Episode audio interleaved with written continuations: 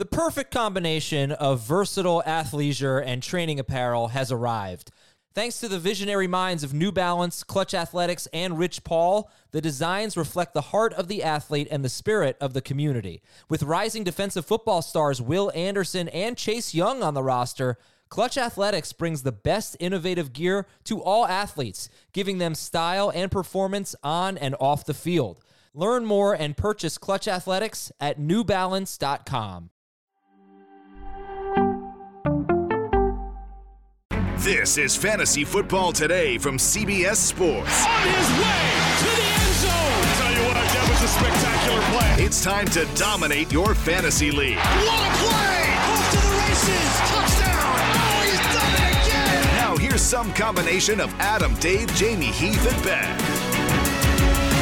Well, we did a 12 team PPR mock draft last night, and one of us had the guts to draft four receivers. One, two, three, four. His first four picks were wide receivers. How did that team turn out? You know, Dave's first three picks were running backs. How did that team turn out? And uh, so Jamey's here, Dave is here, and king of the auto pick, Dan Schneier, is here as well. What happened uh, on Tuesday night, Dan? A lot of auto picks from you. First of all, there were not a lot of auto picks. There was like two. Let's start by saying That's a that. lot. That's that's Second two- of all, that's a lot. let me just say this: Azer, Iser, Azer, Iser. First of all, you are the actual king of auto picks because we've seen you auto pick. I don't know, ten to twenty-five times throughout this mock season. Those were my first two of the entire mock season. I think you're so confusing me with keep- someone. I think we know Let's the just king keep of the larger Yeah, yeah, yeah. sample size frame here. All right. I'm going to start you guys off with a trivia question. Today on the show, we will talk about the mock draft. We will talk about how our teams looked, what we liked, what we didn't like, some takeaways uh, and advice that we can give to you, best picks and worst picks, those types of things. We also have some fill in the blank and a lot of news. Um, news on Michael Carter, the Randall Cobb trade, Michael Thomas update, some COVID updates, those things. Okay, guys, this is not a fantasy relevant trivia question necessarily, but it's I think it's fun. There were five wide receivers who led their position with two rushing touchdowns. Five wide receivers last year had two rushing touchdowns. Can you name them? Curtis Samuel. Laviska Shenault or no? No. Was that an auto pick? Because that was pretty bad. okay, that was bad. Tyreek? Yes, Tyreek was is Uh, correct. Tyreek definitely Ah. had one. Uh, did Deebo Samuel play enough games to get one? No, Brandon Aiyuk though. Brandon Aiyuk had a couple, right? Yeah, he had two. Oh, there we So go. far- we have- he had three as a rookie, none last year. Three out of five. We have Aiyuk, Tyreek, and Dave. You said just make sure I don't give away one of the answers. Who'd you say? Curtis Samuel. Yeah, Curtis Samuel. Okay, two more. Are they prominent players or are they? yeah. flub? They're one of them is probably a fourth round pick, and one is I don't know, maybe a sixth round pick. Did they So give they're any to both not Lamb? Did they give any to Lamb? no Lamb. Oh, Robert Woods. Robert Woods is Oh, Lamb had one. nice. Lamb had Wait, one touchdown. The question was what? Two rushing touchdowns for five wide receivers. We have Aiyuk, Tyreek Hill, Curtis Samuel, and Robert Woods. Who's the last one? He only had 16 rushing yards, but he had two Uh-huh. rushing touchdowns. I feel like it's that weird guy on the Bills that they like gave a couple. No, Isaiah no. McKenzie. No, he said- yeah, Isaiah McKenzie. Sixth round pick, Okay, and it's definitely not him then. roughly. I'm gonna cheat. and Look at our draft. He's a That's roo- the he was a rookie last year. Uh, it wasn't Jeudy. He wasn't a sixth round pick. He was a sixth round pick. In Yes. the NFL draft, he was a sixth No, round pick. no, no. In fantasy drafts, he's going in the sixth round. Oh, I thought you meant the NFL. He's actually draft. Michael going. Pittman? Was it Pittman? He's actually going in like the seventh round. No, it wasn't Pittman. Claypool. It was Claypool. Claypool, There you yep. go. Okay. Fun trivia question to start the show. The trivia question was actually, can you name them? And the answer to the trivia question was kind of. So good job. All right, we'll get to the news and notes in just a minute. It is the final week to vote for Fantasy Football Today and the People's Choice Podcast Awards. We really do appreciate everything our listeners do for us. Hopefully, we give a lot back to you. Um, and if you wouldn't mind nominating us, it will only take about 60 seconds. Go to podcastawards.com slash app slash sign up and select Fantasy Football Today in the sports category, please. You can do People's Choice as well, but the sports category is the one we're focusing on. Podcastawards.com slash app slash sign up, or you can click the link in the top of the episode description. All right, the NFL is placing no restrictions on Deshaun Watson in camp. How about instead of me flying through the news and notes here, why don't you guys tell me what you think the biggest news items are of the last day or two. Jamey, uh, anything jump to mind? We have Co- the Cobb trade. We've got the Michael Carter first team stuff, uh, pup list, co- COVID list. What's the biggest news for you? Well, I mean, obviously, if you're going to make demands on a team, it's got to be to get one of your best friends to come with you, right? Like Yeah. that's obvious what Aaron Rodgers is doing. Uh, he also brought up Jake Kumerow in his press conference today, so who knows if there's a reunion coming there also.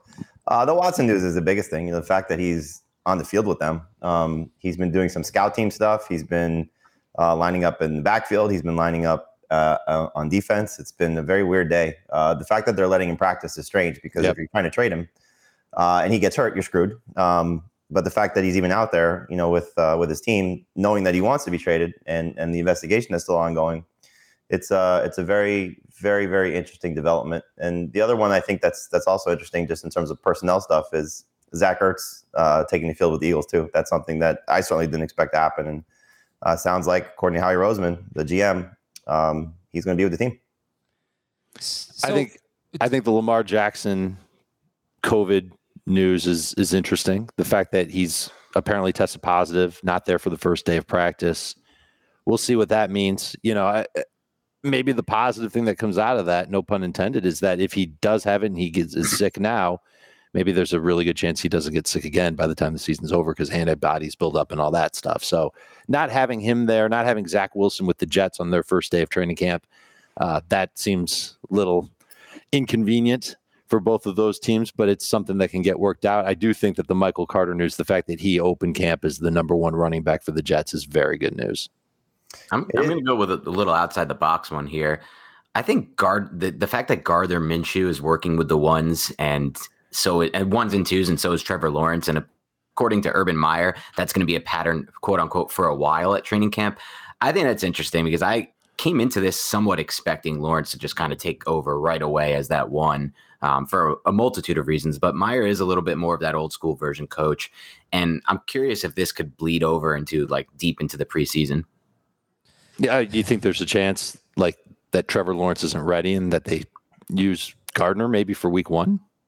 I would think that he's one of the most pro ready quarterback Yeah. prospects we've had in a while. it- it- so It, before you brought that up, Dan, I was just about to say I, I was going to bring that up in terms of Michael Carter taking the first reps for the Jets. It's hard to gauge with rookies what they're doing, what teams are doing, because are the Jaguars making Trevor Lawrence earn the spot? Are they putting Gardner Minshew as the potential starter as trade bait because you know he still has some trade value?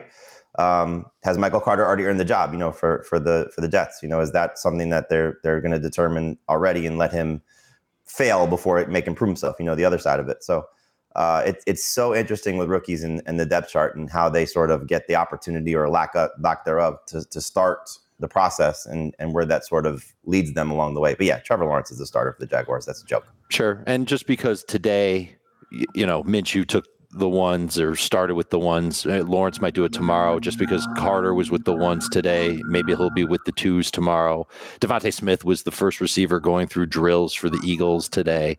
It might be JJ Arcega-Whiteside tomorrow. So just got to wait and see how things play out. But if there's a consistent pattern where Carter is consistently with the ones, and we see it in the preseason, and same thing with Smith working with the ones, then I think we can absolutely take it to the bank that those guys have gotten those roles locked up. The DeVonta Smith thing is interesting because uh, there was three straight passes, according to reports from Jalen Hurts, in their red zone drill, end zone drill, and Darius Slay was following Smith uh, apparently. And uh, on the first pass, he missed Smith. Hurts missed Smith. On the second pass, they scored a touchdown. Nice. Yeah, but in Sirianni, I, I he said that Jalen Hurts is with the ones for now. Do we get the sense that the Eagles? But they said that they, he said that at like one of his initial press conferences also that he has to earn the job. So it's it's, it's again it's, it's Posture. you believe what it, it- we, we're going to say this a lot. If you have a feeling on a player and you read something or from a beat writer or, or a report, it's going to only encourage what you believe. If it's the other way, mm-hmm. you're going to go that way too. So that's the that's this process for for fantasy. You know, if you have a, a, a conviction on somebody and you hear something good, like uh, every Clyde Edwards-Helaire report for Dan is going to make him so excited that we're going to be hard to contain him. No, every it's the DeVonta. Smith report for you is going to be hard to contain you, Adam. DeVonta Smith. Yeah, I want no positive reports. Keep that ADP low. that's right. absolutely. Yeah, uh, he, he could definitely rise. Carter could rise. Do you think Carter could rise ahead of, say, Chase Edmonds if they say he's He's the starter. Without a doubt. Yeah, I, I think the only way that definitely happens is if you know you're hearing more of a competition in Arizona, um, because th- that I think you know th- they're they're very similar in a lot of ways. Uh, I think how people are going to view them. Then it comes down to the team. The Cardinals are obviously a much better Right, team than the right. Jets, and so you know who has the better chance to put up higher production. So I'm already taking Carter ahead of Edmonds. so- Really? yeah, absolutely. yeah, they're back to back for me. So I I, I could be swayed, but uh, I I think Edmonds' ceiling right now is higher going into the 2021 campaign. Okay. Because I, I did take very seriously the report that the competition in Arizona was really in name only. So Right. if Chase Edmonds is really the starter, I'm going to take, I think most people are going to feel like, well, I'm going to take him over the Jets starting running back, even if he is a, an exciting young prospect. Um, all right, uh, Pittsburgh GM Kevin Colbert could be disappointed if Najee Harris would be disappointed if Najee Harris were not a three down back. Not a huge surprise. We know how the Steelers like to use their running backs. Uh, NFL.com saying that Michael Thomas could start the season on the pup list. If that happens, the soonest he'd be eligible to return is week seven. Uh, Gus Which Edwards. makes sense because their bye is week six. Yep. Gus Edwards is on the reserve COVID list. Wait, would that be week seven or week It eight? would be though? week eight. He has to sit That's out a what I minimum of thought. six games. But I did read week seven, but I said, but yeah, it has six games, not six weeks. he wouldn't be back until Tampa Bay in week eight. okay. Right, and and I think you've heard me say this a lot, Adam. It's the bye, then it's Seattle. I think is week Yep, seven, at Seattle. and then it's Tampa Bay and Atlanta back to back weeks. So those two division games, I think, would be huge for the Saints. Um, what else we got? Yeah, Gus Edwards on the COVID list. It's early, so so you know it's not a, a huge. deal. Hopefully he's Right. feeling fine. Obviously, Better now than later. Um, Curtis Samuel on the pup list. That was interesting. Uh, you know, He's had, according to ESPN, he's had this lingering. I think it's a groin injury Mhm. um, f- since minicamp. So not good that it's still something that's bothering him. But obviously, this is the type of thing, you know, as Dan alluded to with Edwards-Helaire. If you believe in Curtis Samuel and you think he's going to be fine, and we find he's going to be fine, these things drive down price, and then you get the player you want at a much better value. well, what do you guys think about the Randall Cobb trade? Do you think he could be valuable in like a Cole Beasley way? Just a lot of catches, PPR, blah blah blah. Yeah. He he would be kind of like at the low end of that concept where he's like 10 PPR points a week is what you're looking for, five or six in non PPR. You're looking for him to score a touchdown if you're in a non PPR, half PPR league. But he could end up being a vampire, taking away numbers from everybody else in that offense. He could take targets away from Jones, Tonyan, maybe even Adams. It's it, definitely from Lazard and Valdes-Scantling. So it's it, it's probably going to be a situation that helps Rodgers and is a receiver that you can probably find on the waiver. wire. I don't see him getting drafted except in like deep PPR leagues. There is no ceiling for Randall Cobb. There is only a floor. And so he takes away any hope you had. And I know this is probably for you, Adam, takes away any hope for Amari Rodgers for year one. Yeah, It that's takes bummer. away That- anything for what Lazard and, and Valdes-Scantling were maybe going to do. You know, if you still had a belief in them, it's going to take touchdowns away from Tonyan, who's not going to get an uptick in targets because why would you? Um, I don't think it hurts Adams or Aaron Jones, to be honest, because those guys are, I I think, dialed into their roles. Um, Rodgers strikes me as somebody, especially after listening to him today, he wants Davante Adams to get paid. And so I'm going to guess he's still going to pepper him and pepper him and feed him and feed Sure. him and do whatever he can to get him his contract. And I think a lot of people will use Cole Beasley's 2020 to justify a lot of these third receivers on a team, but I don't think it works for most of these teams because the Bills were one of the most pass heavy offenses in the NFL to the point where their offensive coordinator this offseason said, We're not going to look for any kind of balance with the running game. We'll just want to run better when we run the ball. So I don't really see most of these offenses supporting that third receiver. Okay. Cobb was not bad in 2019 with the Cowboys. He had 828 yards, 55 catches, only three touchdowns. But even in his last few seasons with Green Bay, when Aaron Rodgers was awesome, 2016 and 2018, Rodgers got hurt in 2017. I, mean, Cobb wasn't that good. 610 yards in 2016 in 13 games, but still not very good. And uh, terrible in nine games in uh, in 2018. So he's 31, and yeah, he, he unfortunately for me, I just I'm not drafting Amari Rodgers anymore. And I was excited to be right about a rookie wide receiver. You know, keep that streak alive. But oh well. Um, all right. Still a good dynasty hold, though, because Oh, yeah. on what happens. Oh yeah, sure. Uh, DeVante Parker and Preston Williams are on the pup list, so maybe an opportunity here for Now Jalen you know Waddle. it's training camp. and some others, some offensive linemen. Look, it's training. They can come off the pup list whenever they want, basically. If they start the season on the pup list, then they have to miss at least six games. Right. So let's get to our mock draft from last night. Jamey, Dave, and I had late picks. Dan, you had what, the fourth pick? Yes, I did. Dave had the se- oh he had a middle pick. I'm sorry, he had the seventh pick. I had the tenth pick, and Jamey had the twelfth pick. And Jamey did go with four wide receivers to start, so we will see how that played out. This was 12 teams, full PPR. Start three wide receivers and a flex. Um, all right. If you looked at the draft, what was the best pick that wasn't yours? Anybody got one? Best pick that wasn't yours. Mm, there was one that stood out to me. What do you got? I got I got Justin Herbert going. I think it's 91st overall. Nope, 92nd overall to Scotty Angle. I thought that was really good value. I'm fine taking Herbert as early as round seven. I think he's going to be worth that return in ADP. To get him two rounds after that, that's that's straight up stone cold stealing by Scotty. All right, Justin Herbert.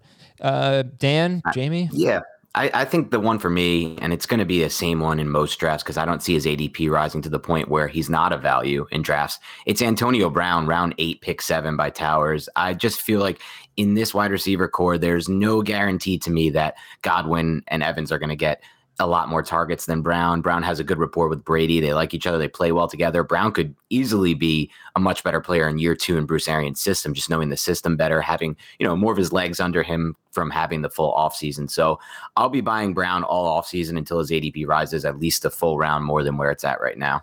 Do you know who was picked directly after Antonio Brown? So yeah, I was looking at it since I had to pick near it. I took Laviska Shenault right after him. I would have rather had Brown and then Marvin Jones. No, These no, I don't of mean I don't mean the wide receivers. I mean the player that was right Okay. after Brown. the player right after him was Justin Herbert. Yeah, so you guys went with back to back picks with your Yeah. favorite picks.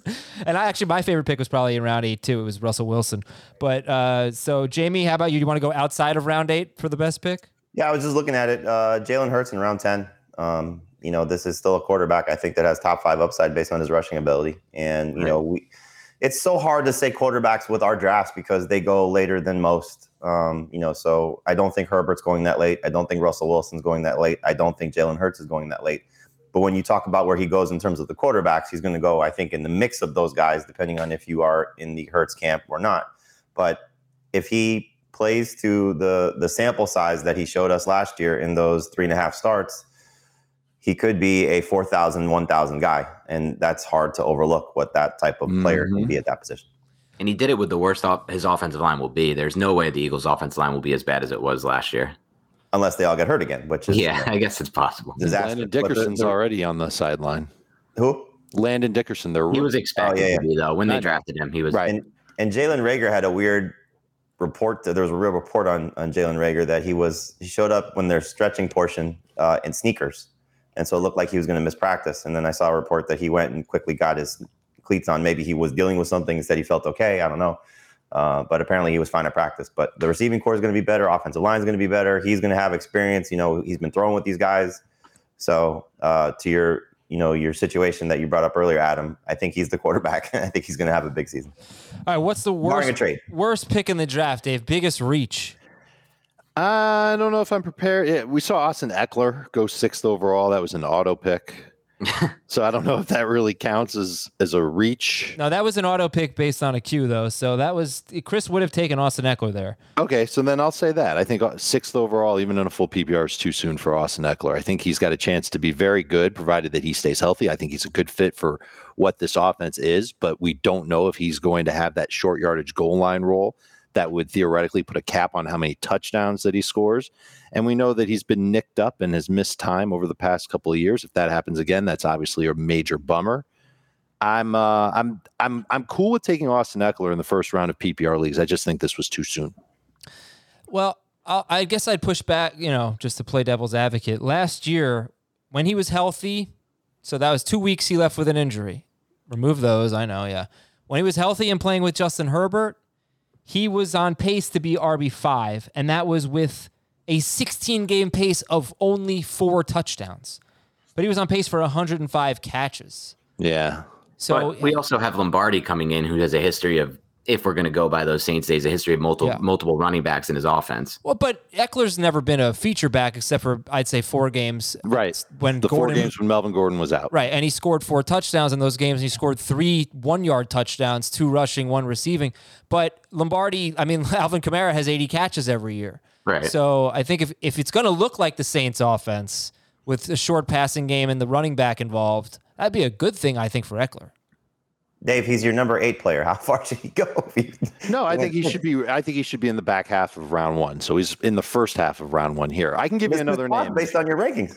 if if you want. If you want another one that I think was even worse, it was Darrell Henderson going 38th overall. That one to me was you know tough. That's early round four for Henderson.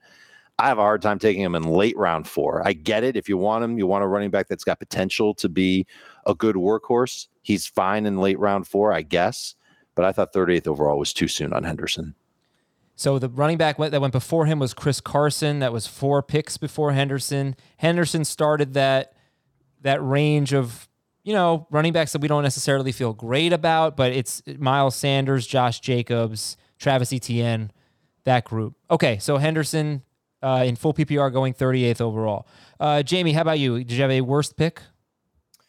Um, I gave the instructions before the show. Nobody. I think that's don't why look at your instructions. I got one. Dave said Ekeler because I got one. If you want to give me a little bit of time here, Yeah, go Mine- ahead. mine, mi- mine's going to be Josh Jacobs here at, at uh, in the fourth round of pick ten.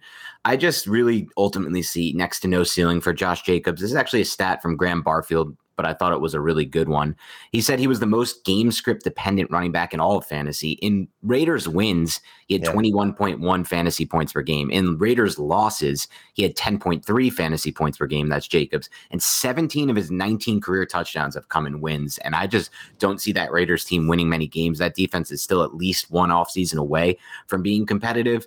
Derek Carr is Derek Carr. That offensive line has been on the downward trend and losing players, losing their best players via trade, via whatever it may be. So to me, I just see no ceiling with Jacobs, and I ultimately don't see much of a floor. 10 point per game is not much of a floor. And when, what you're doing when you're drafting him in round four, even at the end of round four, is you're passing up on some potentially high upside receivers like Brandon Aiyuk, who went right after him. And so to me, it's just not a pick I'll ever be making. The dude only had five games with 15 plus PPR points last year. That's when he wasn't sharing that much and when his offensive line was pretty good. Now Kenyan Drake's there. I think that's going to take work away from him. And I think the offensive line is still kind of a question mark.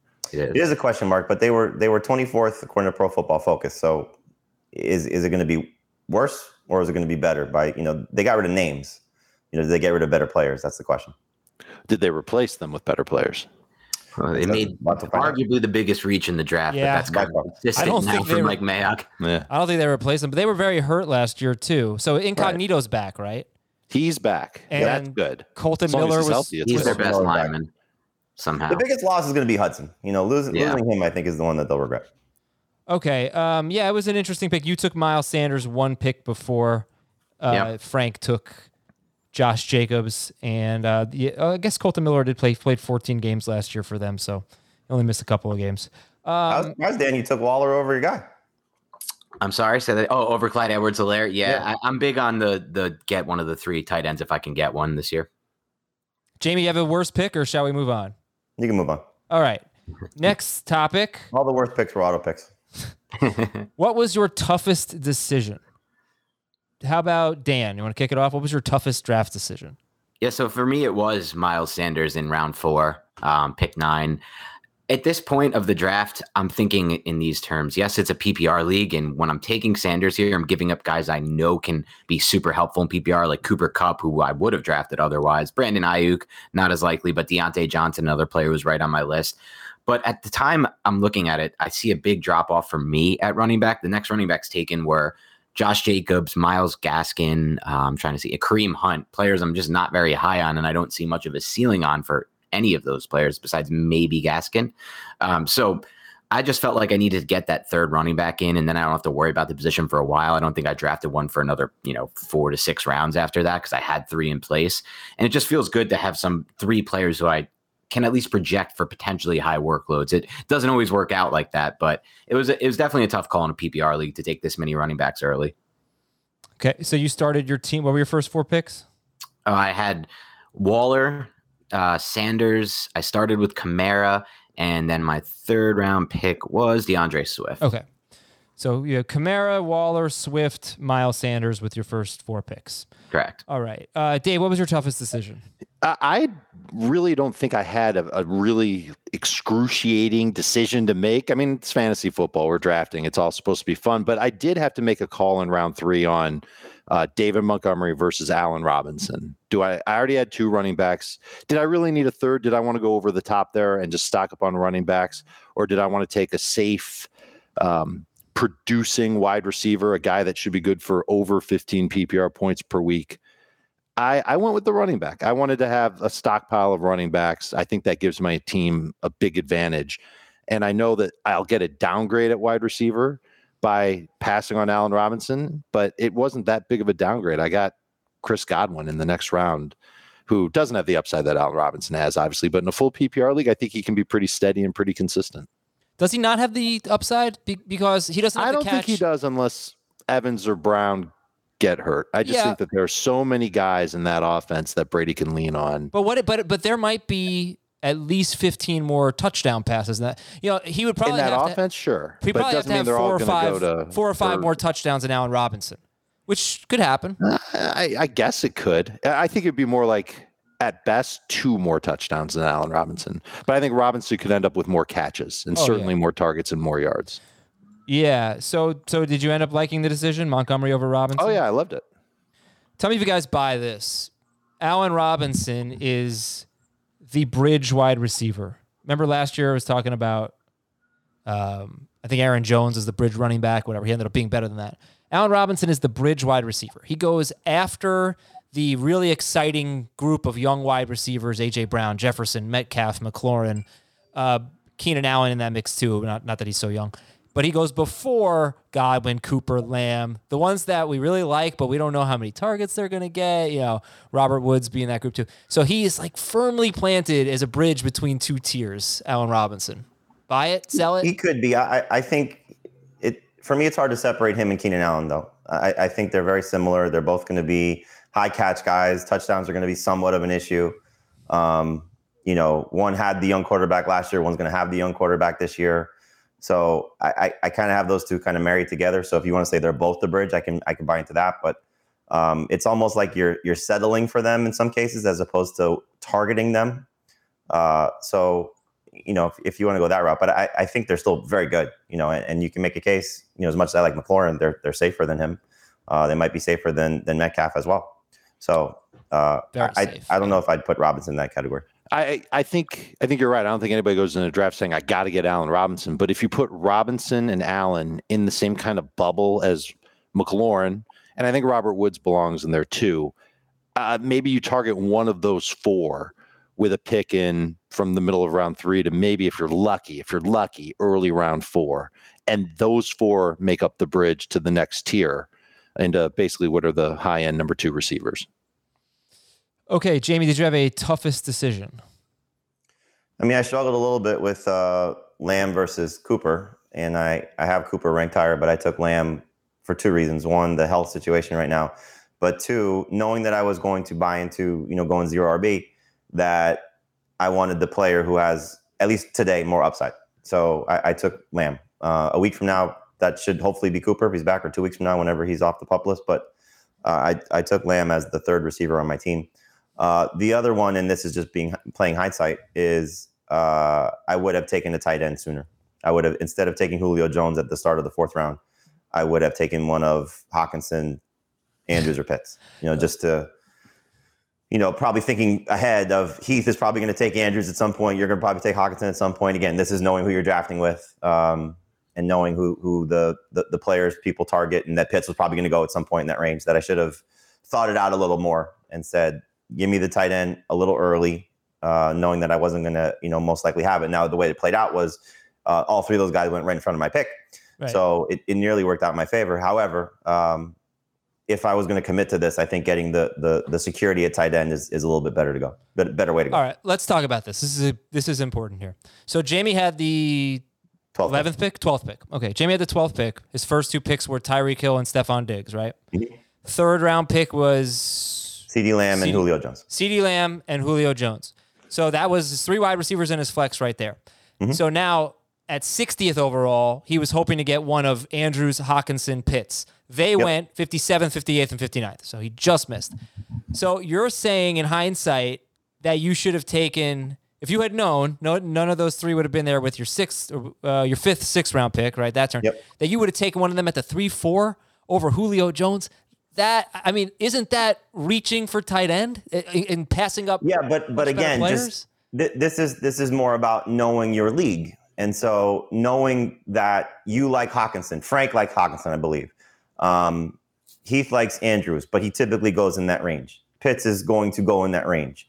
That playing it out, I should have realized I most likely not going to get one of those guys. Now, the fact that it all happened right in front of me is a little bit more frustrating in that regard.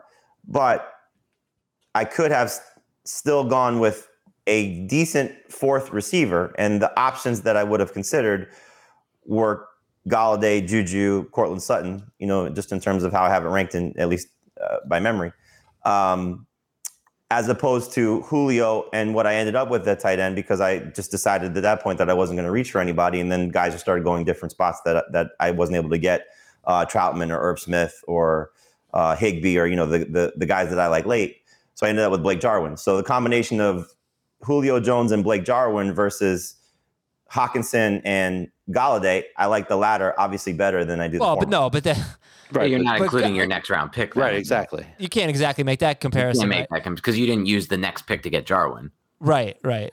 No, but I'm saying just you know in terms of my lineup, you know, looking at Uh-huh. my lineup is that's my tight end. You know, so whoever maybe But you you know you want to throw you- Dallas Goedert in there. If I would have gone tight end, you know, the next guy on, on, on my list or Irv Smith two rounds later. You know what I mean? But you can't take you can't take one of those three tight ends 37th overall.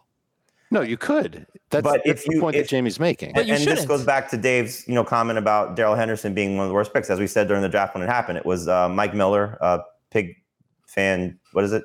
Pig Bear Jet Bird fan. Big Bear Jet fan, yeah. Big Bird Jet fan. Jets um, one of our, our listeners. So for, for those of you that are going to see the draft, um, what we do Tuesday nights is if you like our YouTube page, right? Am I saying this correctly?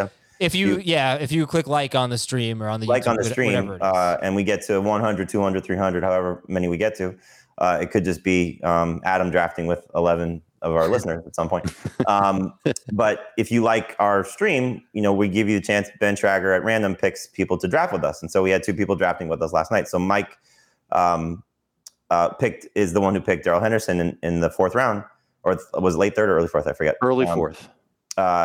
He was picking 11th. He was never going to get Darrell Henderson again if he didn't pick him there. I was never going to get the way it worked out. And, and again, it was right in front of me, but I, most likely I was not going to get those tight ends. So should I have picked those tight ends at that spot? No. But knowing your league is important when you do your draft. Yeah, but uh, but even if you know your league, but okay, sorry, even if you know your league Mhm. and, and you knew for a fact that you weren't going to get one of those tight ends, real you would have taken Hockenson 37th overall. Yeah, I, I think looking back on it last night, you know, and as I wrote the story, I don't think I really decided I was going to do this until the draft started. You know, that I was going to go. I kind of had an idea I was going to go receiver, receiver, but I didn't know what was going to happen in the third and fourth round. So, like, you know, when Dan's talking about Miles Sanders, he was somebody I was considering at the three, four turn. Um, Myles Gaskin was somebody I was considering at the three, four turn.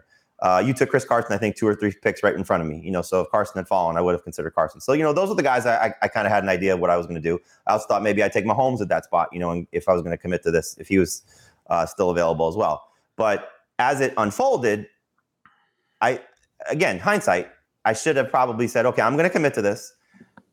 Is my fourth receiver better than one of my top five or six tight ends? And so that's the the the you know the bargain you have to the the trade off you have to make with yourself. But I think this is also like part of the pitfall of drafting at 12 is that you're you're almost resigned to taking value with every pick that you get. Uh, you can you can absolutely go and reach for players if you really want them. Like if Jamey had strong strong conviction on Hockenson and he took him at 37 or 36, we would have said, all right, it's a little early, but he really wanted him, so that's fine to go get him. What I actually think Jamey did was perfectly fine. that he just he took good value when he was up and he knew look he knew he would find tight ends later on. He knew he'd find running backs and quarterbacks later on. Those receivers, it's the greatest collection of receivers anyone's ever done in one of our mocks. Yes. Uh, it's it's awesome. So yeah, he's going to play from behind at all the other positions. But I'm I, I think that's what you're stuck doing if you're picking at 12 or one, is yeah. that with those back to back turns, you just have to take best available most of the time.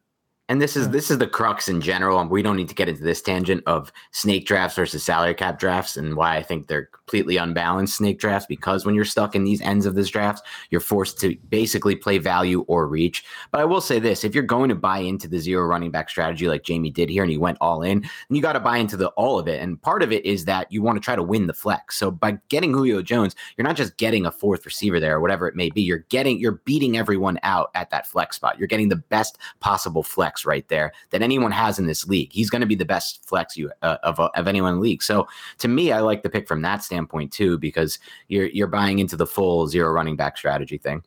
And here I was thinking we were about to get into a CeeDee Lamb conversation. yeah, somehow he's we went into the a lot here. Yeah.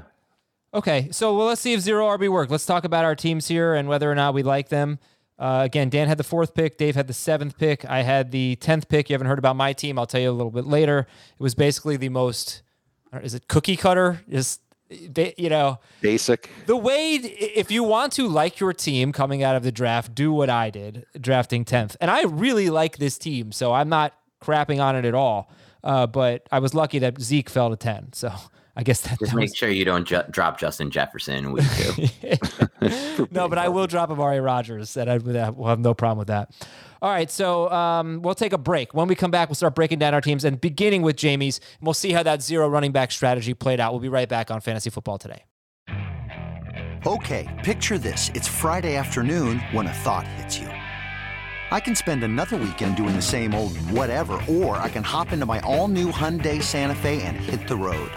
With available H-Track all-wheel drive and three-row seating, my whole family can head deep into the wild. Conquer the weekend in the all-new Hyundai Santa Fe.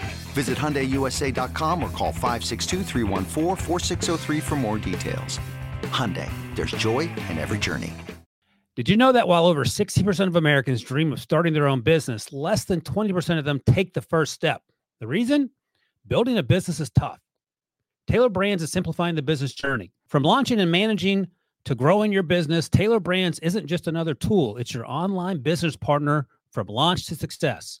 With Tailor Brands, building your dream business becomes an effortless experience. Their comprehensive platform guides you through every step, ensuring you have everything you need in one place. From LLC formation to bookkeeping, invoicing to acquiring licenses and permits, and even setting up your bank account. Tailor Brands handles it all seamlessly and our listeners will receive 35% off Tailor Brands LLC formation plans using our link, tailorbrands.com slash CBS Sports. That's T A I L O R B R A N D S dot com slash CBS Sports. So start your business journey today with Tailor Brands. All right, by the way, I forgot to mention this. This draft story about it is published on the website. The link is in the episode description so you can follow along while we talk about it or, you know, 30 minutes ago. But let's uh, let's get into it. Jamey, do you think zero RB worked? Talk about your your team. Give us your squad. I mean, it worked to a certain extent, but you know, th- this is the type of thing, and, and Heath brought this up on, on the stream last night. It's not going to look pretty because of when you see the the running back position, but you have to sort of play it out to see how it's going to work out because the waiver wire is so important when you go this route. So my quarterback is Lamar Jackson. He was the first player that I took after the the four receivers. And then my running back group is, and you know, you're gonna may throw up, uh, but it's Javonte Williams and Melvin Gordon, Zach Moss, Latavius Murray, Jamaal Williams, and Samaje Perine. That's not the order I drafted them, but that's the group. So it's the two Broncos guys, um, Zach Moss, Latavius Murray, Jamaal Williams, and Samaje Perine. So again, as Dan said, I'm not going to play three running backs. You know, Dave is committed to playing three running backs based on how he drafted. He doesn't have to, but that's the commitment he made early on in his draft. Uh, by comparison, I made the commitment to play Julio Jones, and so as long as he's healthy, that's going to be the the four guys I I, I play, uh, and, as well as the wide receiver. Um, I guess that was another tough choice I had was taking Melvin Gordon over uh, David Johnson or James Conner. Um, I, I, think Conner might still been on the board, but I thought at that point I had taken uh, Williams. I think I might have taken Gordon second, or I took Zach Moss second. I don't remember. I go back and look, but I was like, let me see if I get one backfield and see how that plays out because I committed to Javonte Williams as the first running back that I took in round six. In any event, uh, you know the receivers: Hill, Diggs, Lamb, Jones. I also took Tre'Quan Smith and DeVante Parker. So uh, if one of those guys hit, I have trade bait. And then Jarwin, unfortunately, is the only tight end that I have. But if he's healthy and right, he can still have some sleeper appeal and was my 14th round selection. Okay. So, well, you know, obviously running backs are weak, but if he's an injury away, like if Latavius Murray's on his team, and and I think honestly, a team like that might come down to Lamar Jackson. If your wide receivers are good, and they will be good, maybe not all four, but three of them should be pretty damn good. Um, if Lamar Jackson has another ridiculous year, it really probably won't matter how good your running backs are, as long as they're not horrible. So, um, all right, that was uh, the 12th pick. Dan, you had the fourth pick. Let's hear your squad and if you liked it. Yeah, so with the fourth pick, my squad fin- finalizes as this. Ryan Tannehill is my starting quarterback, and I think it was one of my better value picks. I have Alvin Kamara, D'Andre Swift as my starting running backs. Receivers obviously weak when you have this start and you go Darren Waller as your tight end in round two, but my receivers are Adam Thielen, Tee Higgins, Odell Beckham Jr. as my starters. Then Obviously, I mentioned Waller's my starting tight end, and then my flex for now will be Miles Sanders. And then what I tried to do is load up on the bench on receivers with some upside. I think the only one I truly landed with a lot of upside was Laviska Shenault. You but tried I do to think do that, huh?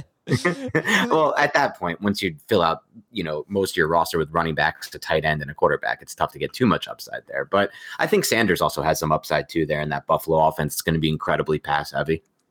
You have uh, Sterling Shepard, Shenault, Emmanuel Sanders, and Tyrell Williams on your bench. Starting lineup again for Dan, picking fourth is Tannehill, Kamara and Swift, Waller at flex. His wide receivers are no Waller at tight end. Sorry, Waller at tight end. Sanders at flex. Sanders at flex. His wide receivers are Thielen, Higgins, and Beckham.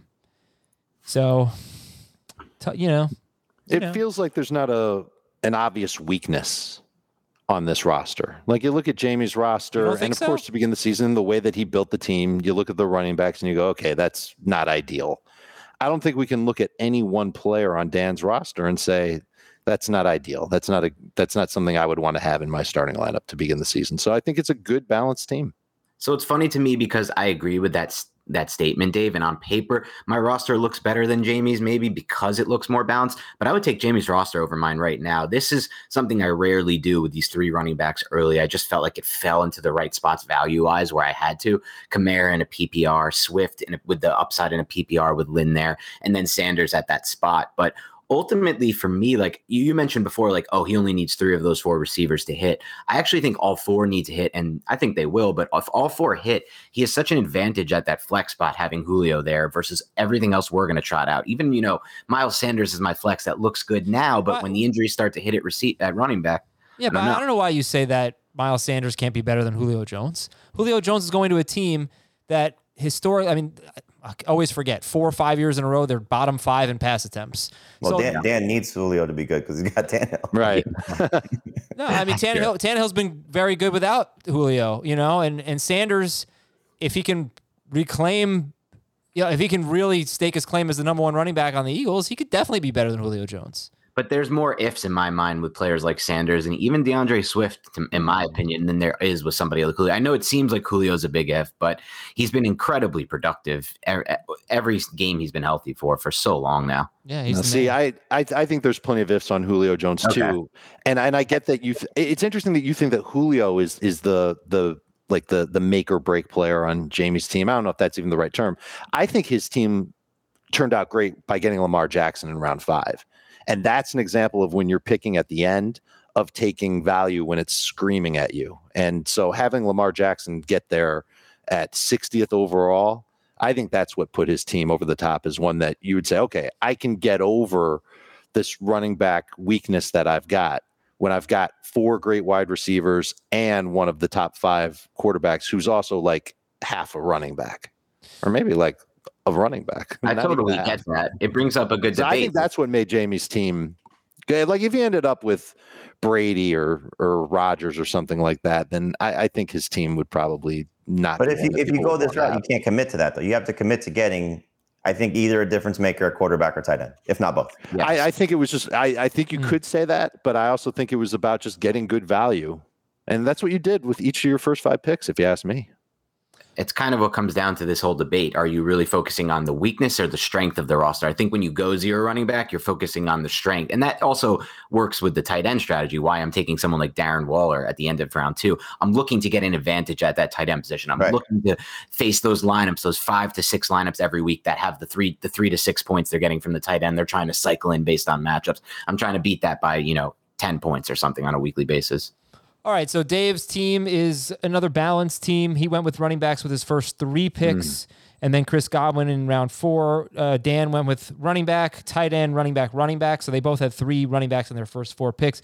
Dave picking seventh took Jonathan Taylor. What's the rest of your team look like? I thought you're being a little too generous saying that my team is balanced when my first three picks were running backs. Taylor in round one, Najee Harris in round two, David Montgomery in round three. Uh, absolutely loved getting those three running backs and and stockpiling that position.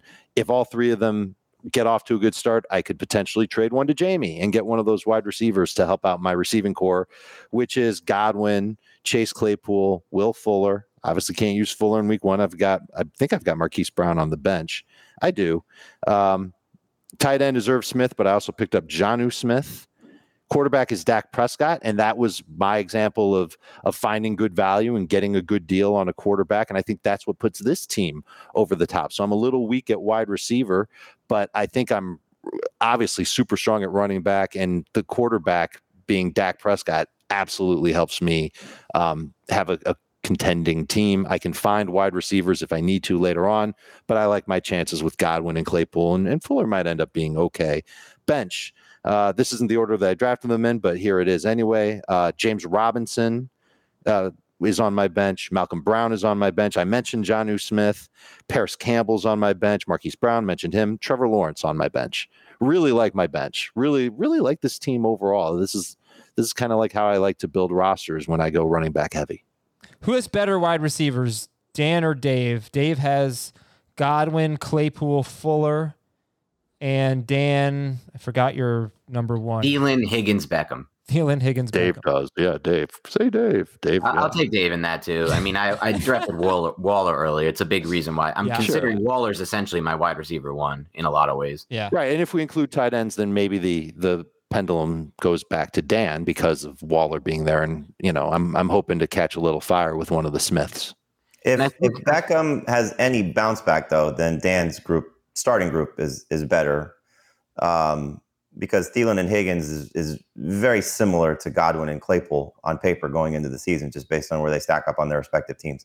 The one thing I think that the the route that Dan went a little bit, at least what I would have done, like knowing that your receiving corps is a little weak, Dave, taking two tight ends and two quarterbacks, I would have rather spent at least one of those picks, not both, on more receiver depth. Like you say, you're going to find receivers. That's a little tricky. Um, I think you have a better chance mm-hmm. of finding a backup quarterback, certainly. Sure. Um, and and you know maybe Irv Smith isn't the most secure tight end, and, and I think Dan, you also took a backup tight end. If I'm looking at Hunter Henry, yeah, Hunter Henry. Um, you know, so taking Irv Smith and, and Jonnu Smith is fine. I would have probably spent that other pick on on Trevor Lawrence, and almost certainly the pick of Malcolm Brown on two receivers there, just to get some you know flyers on guys. Lawrence was literally my last pick, so I don't know what receiver was out there that I could have picked up to you know change that opinion on my receiver depth. The Malcolm Brown call is a good one. I could have gone receiver there. Malcolm Brown might have made it to my next pick. Might have made it to my last pick. Yeah, as, as I said last night, like Malcolm Brown does, it, it's to me, it's like Randall Cobb. There's no ceiling play for him. I think he's more of a floor play. And you mentioned Adam how like both Dave's roster looks balanced, my roster looks balanced. I think this is just how it plays out when people draft running backs early because it seems on paper like these receivers can be good and like these receivers can fill out spots better than some of the running backs you get when you go uh, you know, zero running back like Jamey did in this example. But ultimately, it doesn't always play out like that. The receiver, these back end receivers, that you know, don't always look, don't always produce how they look on paper right after the draft is completed. And I think that's the value in the zero running back strategy. And, and you know, that goes into a deeper discussion on fantasy. But I do think it's always going to look more balanced when you go running backs early. Well, my team actually, not going to lie, really love how this turned out. But that's really a, a, lot of it because Ezekiel Elliott fell to me 10th overall. Um, Heath took Davante Adams ninth. Uh, Jonathan Taylor went ahead of ahead, uh, who else? Ekeler went ahead of him. Who was the eighth pick? The eighth pick was Aaron Jones. Um, so I got Zeke tenth, and basically, you know, I didn't intentionally do this, but I, I kind of like filled out a starting lineup with my first six picks, I guess seven. So I have Kyler Murray at quarterback. I have Zeke and Carson at running back. I have Calvin Ridley, Amari Cooper, and Brandin Cooks, I believe was my seventh round pick at wide receiver. And I have TJ Hockenson. So, and David, my flex is a little weak. It's David Johnson, but I'm actually fine with David Johnson as my flex. But I, I love this team. This is what happens when you go, if you have a late pick, you go running back, combination of two running backs, two wide receivers with your first four picks.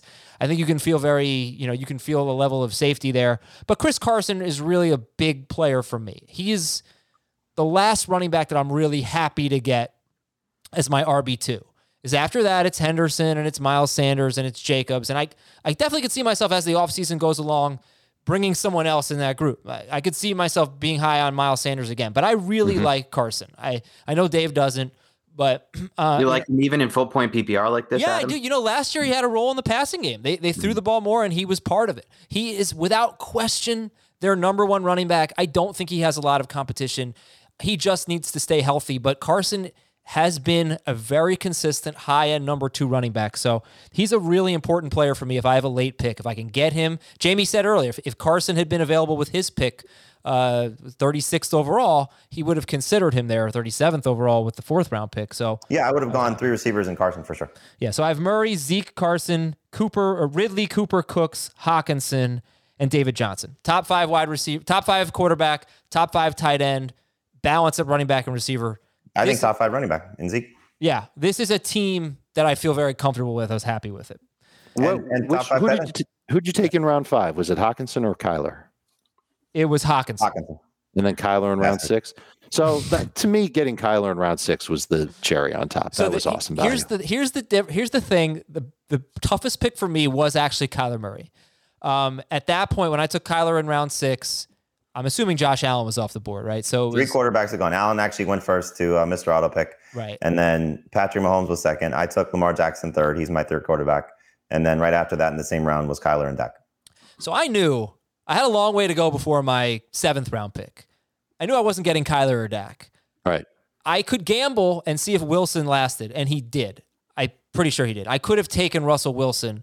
So I could have. Which combination do you like better? Kyler Murray and Brandin Cooks, or Tee Higgins and Russell Wilson?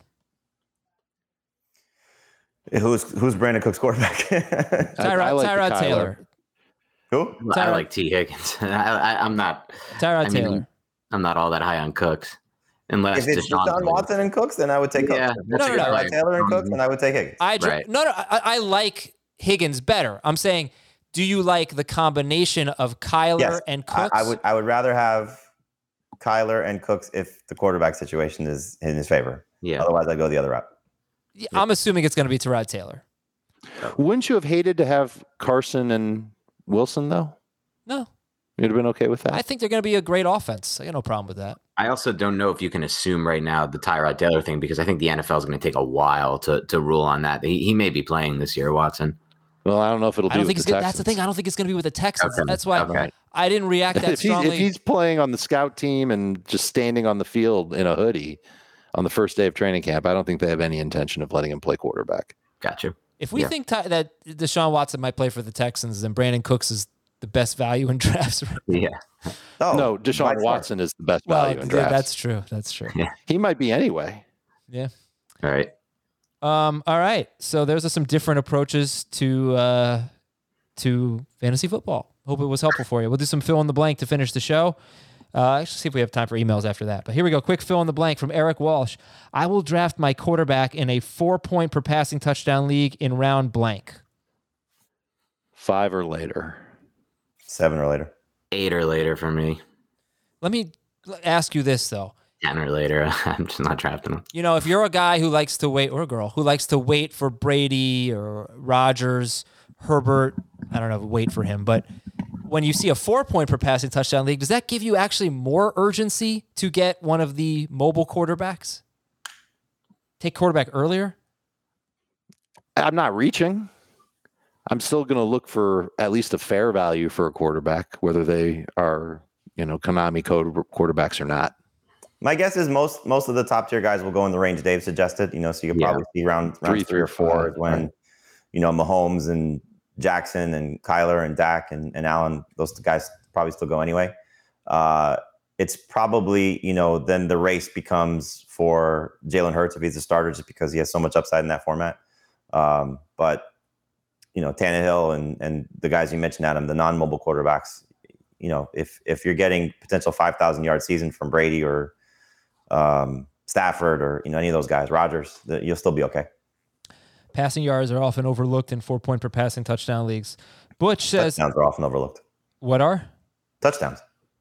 Yeah, I guess. You mean passing touchdowns? Yeah. Yeah. Butch asks or says, I'm willing to go blank rounds before I take an RB in my zero RB strategy. I mean, I went uh, five, and I was deciding between Javonte Williams and Michael Carter. You know, so that's that's the group you're looking at here. But I think that's the that's the right approach there, Jamey. Because if you're going to go that strategy, that's right around the time you want to go. You want to take one of those upside picks in Carter or Williams, or maybe if ETN somehow falls. Right Well, now, let's had- be real though. Like if, if Jamey had a, if Chris Carson was there in round three, he might have intended to go zero RB. Uh, Is it still zero RB if you take a running back in round three? No. No, Uh, no. Modified, So like you you can call it whatever you want. Like Yeah. you, you can start your draft receiver, receiver, receiver, tight end, whatever you want to do, but you shouldn't purposely ignore the position just in case some someone's there at a good value that you say, okay, all right, abort mission. I'll go with a running back Yeah. after all. The other part of this, though, is you know we're talking about our drafts and we're looking at the NFFC ADP, which are very serious players. The casual player will take all of the quarterbacks that we've just mentioned. Those five guys are going to go probably in the first three rounds. So that pushes down Chris Carson. That pushes down David Montgomery. That pushes Mhm. down, you know, uh, you know, whoever else is in that range that you you may consider. Pushes down Um, those tight ends. Uh, it, it's definitely going to push down those tight ends, you know. So, but I I think you got to take that into account. So, what Dave said is accurate. You know, you go in taking receiver, receiver. I think, as we've seen in most years, I, I I would not be surprised if most of our listener drafts have the option of Carson Montgomery at the three four turn. You know, and then that makes your team a little bit different. Or you know, Sanders maybe gets pushed up a little bit just because of his name. Jacobs gets pushed up a little bit because of his name. People take those type of guys just because you know who they are. But the other part of it is, is um, what I would have done is I wouldn't have been looking at a running back until round seven or eight because had one of those tight ends fallen, I would have taken a tight end at round six. You know, Mhm. so I would have gone four receivers, quarterback, tight end, and then back to what Dan was saying. You want to have an advantage. It's not Waller, Kittle, or or Kelce, but it's that next group that if they hit, you know, Pitts hits, Andrews hits, Hockenson hits, um, then I'm in the mix of tight end, difference maker quarterback, all those receivers. And is there a huge difference between a Javonte Williams, Zach Moss running back situation or a James Conner, Zach Moss running back situation? There might be, there might not be. And then, you know, it's just, again, you're just stockpiling running backs with the hope that one of those guys hits. All right, next one from Jeremy Myers. If Jalen Hurts starts all 17 games this season, DeVonta Smith finishes as wide receiver blank in PPR. 22. Uh, I was going to go a little lower. I was going to say 28. I'm going to go even lower than that. Wide receiver 38. Dude, get that's out of here. guy, man. We'll Giants, see. I'm not- Giants homer. It's not a Giants homer pick. I mean, look at just your, your the assumption is because there's so there's so little competition for volume there. Is that why it's a guarantee he's in the top 30? Is that There the might be more competition now with Ertz. That's what I'm thinking. Yeah, with Ertz back in the mix and Goedert, and you know they're going to want to run the ball. You know they have Sirianni who throws to a lot of running backs. I, I, I don't know. I don't see that much of a volume ceiling there, as I guess everybody Well, else does. Sirianni's never called plays though. So right? That's true, but he's been part of that offense. I think he's going to take in a lot of what he learned there. Yeah. It's funny that we say, oh, he'd be top 24, he'd be top 20. Or he, Dave said 28, Jamey said 22. I was going to say 24. I, we are expecting Jalen Hurts to play 17 games, and nobody guess that's fair, yeah. nobody has him ranked that high. So, Right. um, okay, uh, from Richard. If I don't draft Travis Kelce, Wal- What's happening? If I don't draft Kelce, Waller, or Kittle in the first two rounds, I'm waiting until round blank to take a tight end. So if, I think this depends on everybody else. For me, it's I'm going to try to get Pitts or um, Pitts, why am I forgetting? Pitts or Andrews, I'm off Hockenson, and I want that to be known throughout the rest of this draft Yes. season. I'm off Hockenson. That's my one claim to fame. But if I'm not getting either of those two, I'm just waiting entirely at the position, and I'm ta- and I'm I'm going to be playing tight end streaming the entire year. I'm okay with Hockenson. I'd like to get one of those tight ends in the round five to six range. And if I can't get Yeah. them, then I would do what I did in this draft. I would wait until the late rounds and grab two young, high upside tight ends. If I can get Trautman and Jonnu, that's probably ideally what I would want. Irv Smith getting in the mix there. I don't mind that either. But something like that. Two tight ends late. Hope one of them hits. Rapid fire to finish the show. If the Bengals offense clicks, they will be a top blank overall offense. Six. Top ten for me. Six is a little bit. Right. I think 10 is fair. I think Jamey's crazy. I was going to say seven. From Jorge, Jalen Waddle will finish as a top blank wide receiver. 45. 45. What was it? What was it? 35. I said 45. I'm 40. Uh, Jay Darren Darst, whoever that loser is. Najee Harris will end up as a top blank running back. Ten. In my league, he'll be top 12. Top twelve. Darst is a colleague of ours, probably my favorite colleague. From Battle Hardened, Lamar Jackson will be QB one if he Is that a rushes. shot at all of us? what? What did I say? Lamar Jackson will be QB one if he rushes We all, we all know Nando's your favorite. blank touchdowns. All right, I'll, I'll read one more time. Lamar Jackson will be QB one if he rushes for blank touchdowns and throws for blank touchdowns. 50 and 50. I'll say if he repeats 35 plus at the Yeah. passing first down and has like in the six to eight range rushing. Yeah. Okay. Yep. All right, I know I told some people I'd read their emails. We'll do it on the mailbag show on Friday, along with your Apple Podcast questions. Please vote for us on podcastawards.com. And thanks everybody for listening. Very much appreciated for Dave, Jamey, and Sh- yeah, well, Schneier. You, you've earned it. You've earned the correct pronunciation. I'm Adam. We'll talk to you tomorrow on Fantasy Football Today.